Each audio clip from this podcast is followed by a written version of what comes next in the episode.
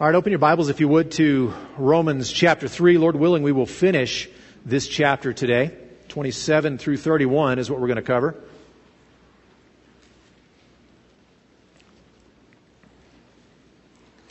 And we can see that uh, we're making some progress. We're seeing uh, an argument that Paul has been developing as, as he's gone through the book of Romans. That in the first chapter, after introductory statements and, and uh, purpose statements and direction statements and things like that in 1, uh, 1 through 15 and then on into 17. After that, he begins to talk about man. And it's not a flattering picture.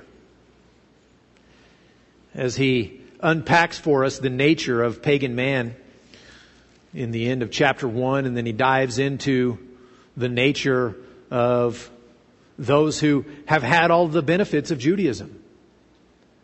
And yet he demonstrates from looking in chapter 2 and then on into chapter 3 that really all Jew and Gentile alike are guilty before God. That they are all on the same playing field, as it were. And all are guilty. All have sinned and fall short of the glory of God. And then of course, he, he brings that to a very powerful kind of conclusion there, or crescendo in, in uh, chapter 3, verses uh, 10 through about 18, and, and he just drills that point home again and again and again by looking to Old Testament passages, by pulling out these Old Testament passages to remind, to remind the readers that they've heard this before. This isn't new with Paul. If you pay attention to your Old Testament, you see that these things are true even there. And so he strings several of them together, and the effect is devastating. Devastating. So that all are to realize their guilt before God. There's no one who's a little more innocent, a little uh, shorter trip to, to glory or something like that, that really we are all on the same playing field of guilt. And then, of course, in 21 through 26, we spent a, a, couple of weeks unpacking this because it's such a powerful and clear exposition of the gospel and what the gospel really is. We looked at the heart of the gospel and we looked at the anatomy of the gospel. We wanted to talk about what is accomplished by the gospel, what's really going on in the gospel. And then we talked about how it works, the pieces, and how they fit together. And we saw that a lot of questions were answered in that part. Well, now we come to this concluding paragraph in the chapter, verses 27 through the end of the chapter, and we're going to see three results of the gospel. So we begin reading in chapter 3 and verse 27. Paul says, Then what becomes of our boasting? It's excluded. By what kind of law? By a law of works? No, but by the law of faith. For we hold that one is justified by faith apart from works of the law. Or is God the God of Jews only? Is he not the God of Gentiles also?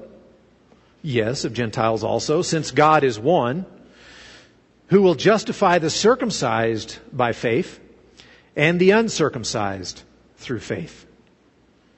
Do we then overthrow the law by this faith? By no means. On the contrary, we uphold the law. You see, there, there are consequences, there are results, there, have, there are things that come from understanding the gospel. There are consequences that flow out of it. It's a little bit like the invention of, of the movable type printing press in the mid 15th century that uh, changed the world, that prepared things, prepared the world, uh, in essence, for, among other things, the Reformation. So that now, all of a sudden, Luther's 95 Theses that he posted on the door of uh, uh Wittenberg Castle Church in, in October 31st, 1517, could be suddenly published and spread widely quickly and cheaply.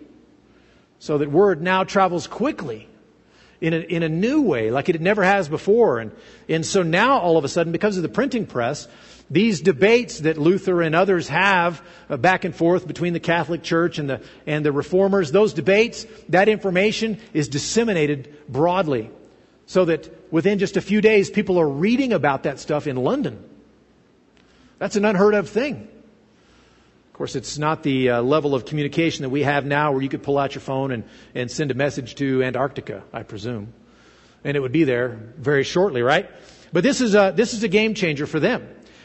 Right? And it made uh, possible, humanly speaking, the Reformation. And, and that's a little bit what our discussion today is like. It, these effects of the gospel, the fact of the gospel of justification by faith changes various things. And so Paul wants to look at three of those things today that we're going to, to look at. And we, we may be surprised by one or two of these things. We see, first of all, verses 27 and 28. What about our pride? What, what of our pride? And he says in 27 and 28, then what becomes of our boasting? It's excluded. By what kind of law? By a law of works? No, but by the law of faith. For we hold that one is justified by faith apart from works of the law. He says boasting is excluded. And he's speaking in a particular context here. He's already referred to boasting several times in our book. And in chapter 2, he talks a couple of different times. In 17 and in 23, he mentions a couple of times about this boast that the Jews had. That, that God had chosen them, and so they have a boast in God. And God had given them the law. And so they boasted in the law. And so they had these advantages. And when you look at a church like the Roman church that was made up of Jews and Gentiles together, struggling sometimes against one another, those issues come to the front. Where you have the Jews who say, you know, this is really our faith and you're Johnny come lately. And so therefore, there's a little attitude perhaps of superiority. We talked uh, months ago about the background of this church and that that it uh, initially had probably been founded by people who had been at Pentecost, had traveled back to Rome after Pentecost. So they were Jews who were believers from the very earliest days. They they come back and they establish a church in Rome. So it's primarily a Jewish church to begin with. And as the gospel spreads, as we saw happen all through the book of Acts, Gentiles are added to the church. So now there are a few Gentiles and, and Jews, but it's predominantly a Jewish church. But then, one of the emperors had had enough of the uh, Jewish people, or perhaps uh, it was the Christians, because there was it was in response to some rioting that had gone on. But uh, but I, I, believe it was in in uh, A.D. 49. Claudius, I believe his name was, expelled the Jews from Rome, including these Jewish Christians. So here they were at church on one one day, and it was a predominantly Jewish church, and the next day they were all expelled, and they were gone for several years. Three or four or five years. And so what happens when all of the Jews leave? Well, now it becomes a predominantly Gentile church, and it grows, and of course Gentiles would predominantly reach out to Gentiles, especially since all the Jews had been booted out. Then, when that law is changed, at Claudius's death, they come back in, and now here you have people who planted this church who've been exiled for being Jewish. Now they come back into their own church and they feel like outsiders. Because now it's predominantly a Gentile church. And so you have these struggles. And we can understand the sociological causes of those struggles. Well, part of that struggle apparently has to do with this concept of boasting that this is, this is really our faith, might, uh, the Jews might say. And you've been included, but it's really ours. And so you see there's this struggle, and, and Paul's going to say, no. Um, uh, what happens to our boasting? It's excluded. It's not even a possibility anymore. He says the law of faith cancels boasting. By what kind of law? By a law of works? No, but by a law of faith. I just want to say in passing right here that it's, it takes a lot of attention. It takes a lot of effort to determine what is meant by the word law throughout Paul. Anywhere you run across it, frankly, you've got to pay attention because it can mean several things. It might mean the Old Testament in general. That can be referred to as the law. Or it might mean the Mosaic law. That can be referred to as the law. Or, and I think what's going on in this instance, it refers to a principle. The concept, the very concept of faith, as opposed to the very concept of works. So when he says law of works and law of faith, that's what I understand him in, in, in this verse to be talking about. This principle of faith versus the principle of works. And what Paul is saying is that the very nature of this salvation that we have, the very nature of justi- justification by faith, rules out even the possibility of boasting. The, the essence of justification by faith is that we receive by faith what could never have been done on our own. We receive it by faith. We couldn't have done it. It was done by Christ, and we receive it. It's not something we could have accomplished, and that's the law of faith. Faith is at work, and thus it cancels boasting. He continues on, and he explains why. He says, For we hold that one is justified by faith apart from works of the law. Justification is by faith it's not by works. And I think this, uh, this verse right here is one of the clearest, simplest, and boldest statements about justification. We are justified by faith apart from works of the law. Had he just said, we're justified by faith, that would be a true statement. That would be a true statement. We're justified by faith. But what does that leave open? Well, to someone who might look at that, for example, this is uh, a, a lar- large part of the discussion of what was going on during the Reformation, because the, the Roman Catholic Church believed that justification is by faith, plus these works that we need to do. There are other things that we have to fill in. There's something else that needs to be done. So yeah, justification is by faith and something else. And the Reformation was fought over the fact that there can be no something else. Justification is by faith alone. And so actually when Luther translated uh, these verses into, into German, he actually inserted the word alone in there because the theology requires it, even though the word isn't there in the Greek. And so he says, we hold that one is justified by faith. Luther added the word alone. So I'd, though that may not be the best translation, perhaps, theologically it's right because of the words that follow. And this is the aspect of the, uh, that the Reformation was fighting over is, yes, we are justified by faith and there can be nothing added. We are justified by faith apart from works of the law. There can be no addition to justification by faith. That's what they were arguing about. That's what they were talking about.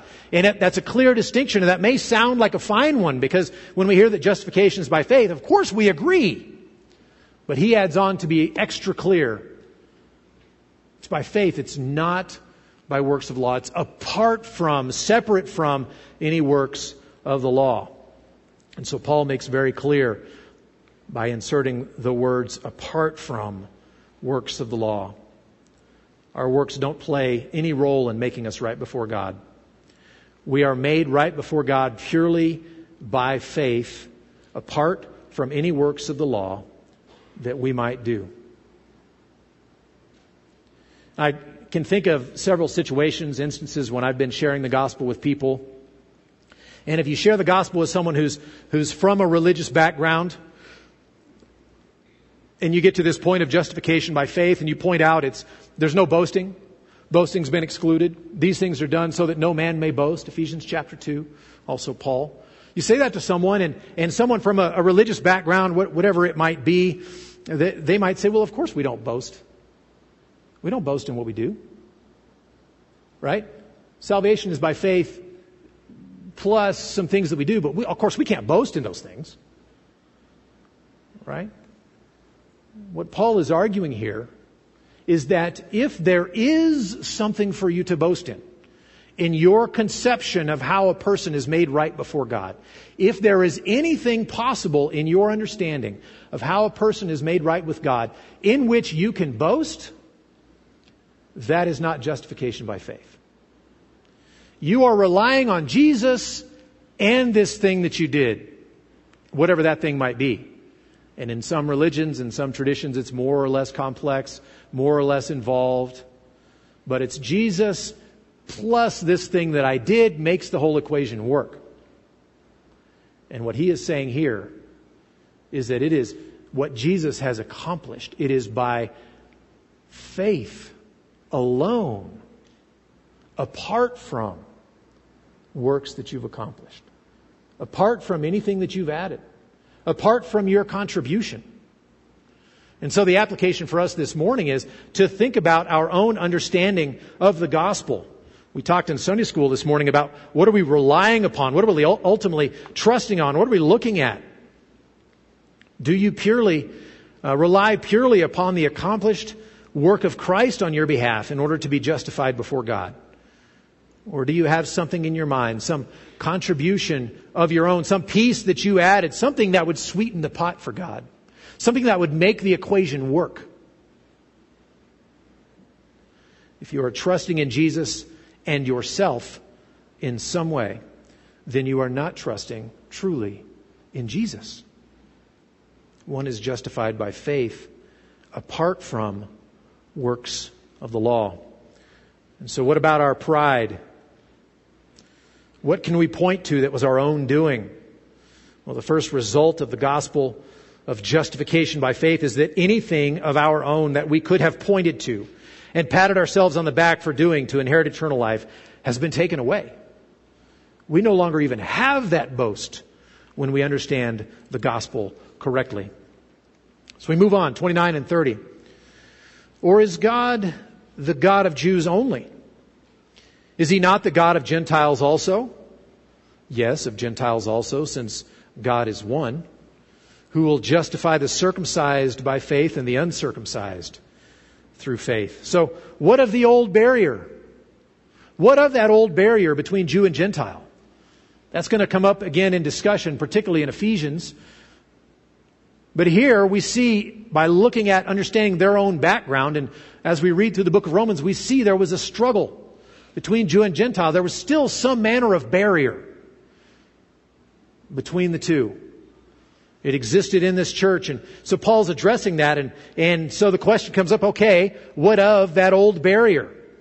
And so he asks, or is God the God of Jews only? Well, he says, first of all, God is one. God is one. Any Jewish child growing up would have known the Shema. Deuteronomy 6 4. Hear, O Israel, the Lord our God, the Lord is one. I call that the John 3:16 of the Old Testament. Everybody knew it. It was sort of the foundation, it was the basis of their understanding of their doctrine. And so, what does that teach? God is one. What did Jesus often get in trouble for, for saying? Well, he equated himself with God, and people didn't like that because God is one. Right? And so God is one. And so he's, what he's doing is he's pointing them back to their own doctrine, their own understanding. And he's, he's talking about Jew and Gentile alike and conversion for them, justification by faith, not according to some other standard, but by faith. And so, this division what do we do with this division between Jew and Gentile? He says, first of all, God is one. And if God is one, secondly, that means God is the God of the Gentiles also, not just the Jews. And so he asks that question, or is God the God of Jews only? Is he not the God of Gentiles also? Yes, of Gentiles also. You see, they, they didn't just believe that they worshiped one God, that the Jews worshiped one God and there were others. That's a view called henotheism. And that's not what they believed. They understood there to be only one God. Not just one God for them, but only one God. And so if somebody believed, well, God is the God of the Jews only, and for no one else, then that leaves all the Gentiles with no God. There was no God for them.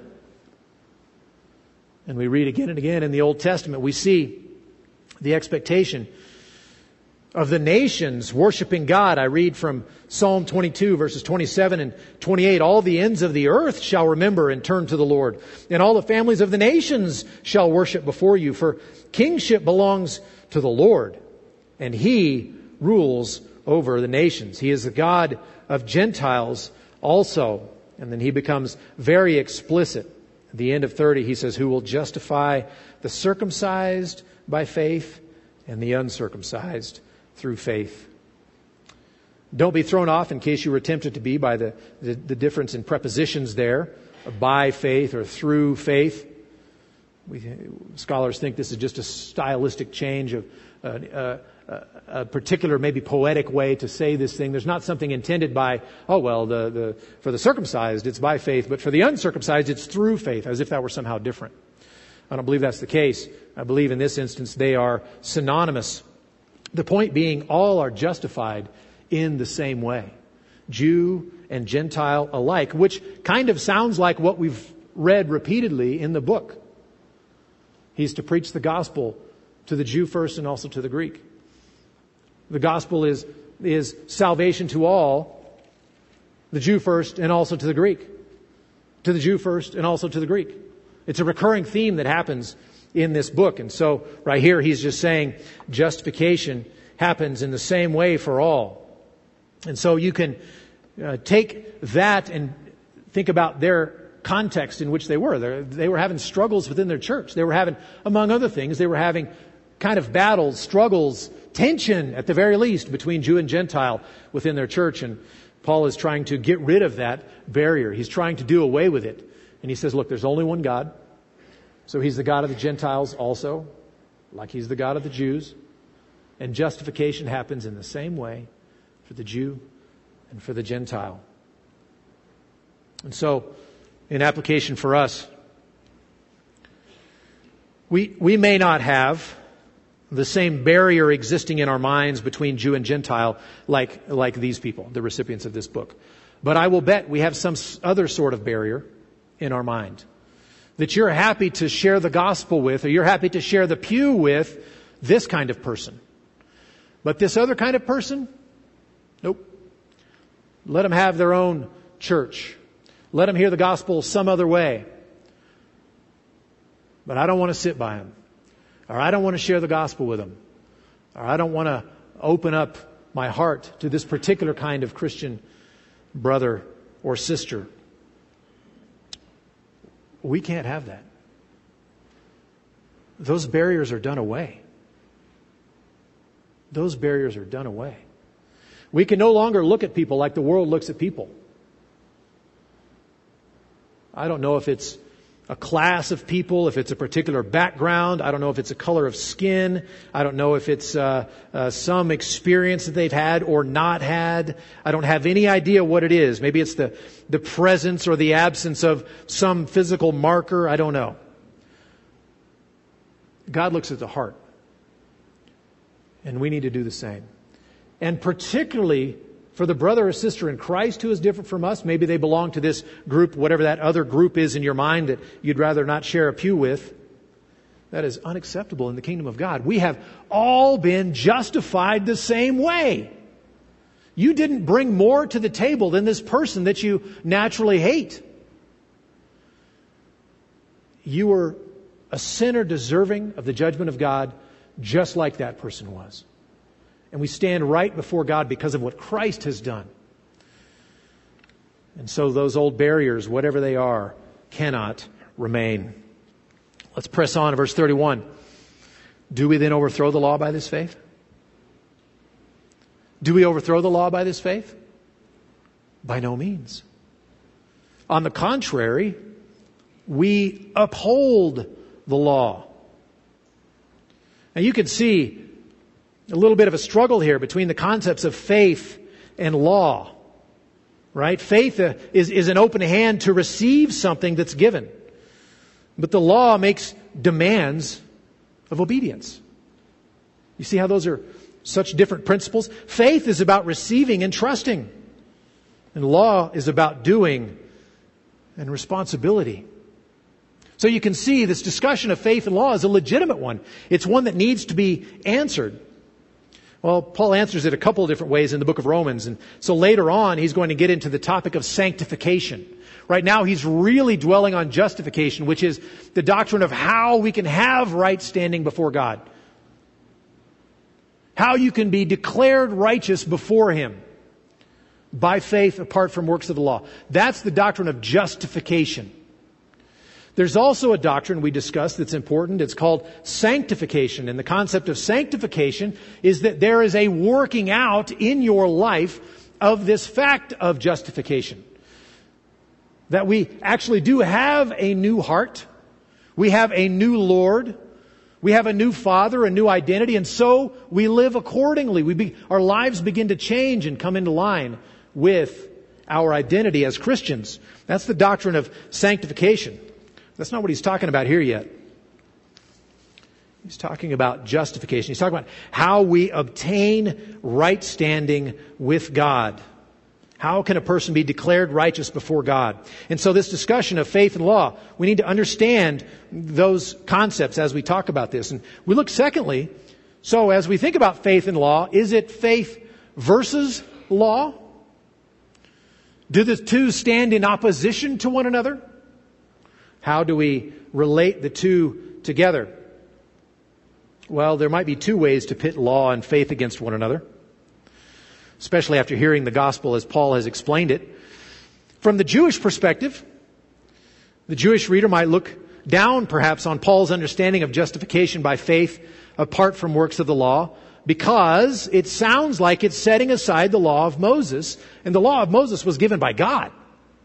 Are you going to set aside the gift that God gave you? Of course not. And so someone coming from a Jewish perspective might think, Paul, your uh, doctrine of uh, justification by faith would encourage us to get rid of the law, as if the law should never have been, as if there is no place for the law. And of course, that would that would cause him then to question Paul's doctrine on that regard. But there's a second way to look at this. A different reader, a Gentile reader perhaps, might hear Paul's gospel of justification by faith apart from works of the law and think, therefore the law is null and void. Therefore I don't have to do that stuff anymore. Therefore I don't have to obey God. The whole concept of law is thrown out. So I'm just going to believe and live however I want. Right? So that person has also misunderstood what Paul is saying, only they've gone the opposite direction with it. So those are two possible ways for pitting faith and law against one another. And Paul says, do, do we overthrow the law by this faith? In either one of those two ways. He says, no, by no means. Very strongly, no way. On the contrary, we uphold the law. Now, if I, I read a lot about this and stu- studied a lot about this, and and uh, different scholars go different directions with it, but I got the most help from uh, James Montgomery Boice, who uh, was a pastor who died uh, probably 15, 20 years ago now, but he was uh, he, he wrote some commentaries on this. It's a collection of his sermons, and I appreciated his understanding on this because he keeps in mind that what he's talking about here is not sanctification. See, there is one way when we think about sanctification that the Christian upholds the law. And that is that when we are God's child, as Christians, we have received new birth. We have a new heart. We have the Holy Spirit living within us, changing our desires so that now we want to obey Him. And so we want to do what God says and we want to do it from the heart. That's a fulfillment of God's law. But that's a discussion of sanctification. I don't think that's what he's talking about here. So I just want to make three real quick points about how justification by faith establishes the law. Just three quick points. I don't want to dwell on them too long, but it's important for us to see them. Justification by faith establishes the law because it acknowledges that no sinner could meet the standard. Justification by faith recognizes, acknowledges that no sinner could meet the demands of the law. In order for a sinner to meet the law's standard, God would have to lower that standard. And so if there were some way to have justification before God by doing the law, given who we are as sinners, God would have to dumb the law down. He would have to bring it down some percentage. He would have to lower the standard to some degree. And by doing so, he is actually nullifying the law. He's saying, well, this, this perfect standard actually wasn't perfect. It needed to be lowered. And so I'm going to take this one away and I'm going to lower the law. But justification by faith acknowledges there is not a sinner who could meet God's righteous standard. And so by doing so, we acknowledge that the law is good and that it is right. So we establish the law. The gospel honors the perfect standard of the laws. Two, justification by faith establishes the law because in it, the death penalty that's required for breaking the law has been paid in full. And so justification by faith acknowledges that, look, breaking the law brings a penalty. Death. There must be death. And the person who has broken God's law is guilty before God, cannot stand before Him, and must suffer eternal punishment for it. There must be death. And the gospel honors the penalty of the law and says it has been met. That penalty has been fully paid in Christ. And thirdly, justification by faith shows that the exact requirements of obedience to the law have been perfectly fulfilled by Christ. And so, the gospel of justification by faith honors and meets the law's standard. And so you see that our doctrine, the doctrine that Paul is teaching here, actually establishes the law in a way that no other doctrine could do because it recognizes no sinner can meet that law. And so thus we incur a penalty, but that penalty has been paid. And there still needs to be obedience of the law in order for us to have righteousness before God, and Jesus did that. So do we nullify the law? By no means. On the contrary, justification by faith establishes the law in a way that no other doctrine can. And so, we come now to the Lord's table. Thinking about some of these consequences, some of these results of the gospel. Our boasting is done away with. The, the divide uh, between us and others is nullified, and the law is established. The law is established. And so God is holy and righteous and pure, and we get to stand before Him, justified by faith alone apart from any contribution of our own, apart from works of the law. And so that's what we celebrate when we come to the Lord's table. We are calling to mind that the law is a perfect standard. And that not a one of us in here could ever meet the law, could ever obey it. It is a perfect standard, and we are an imperfect people. We acknowledge that.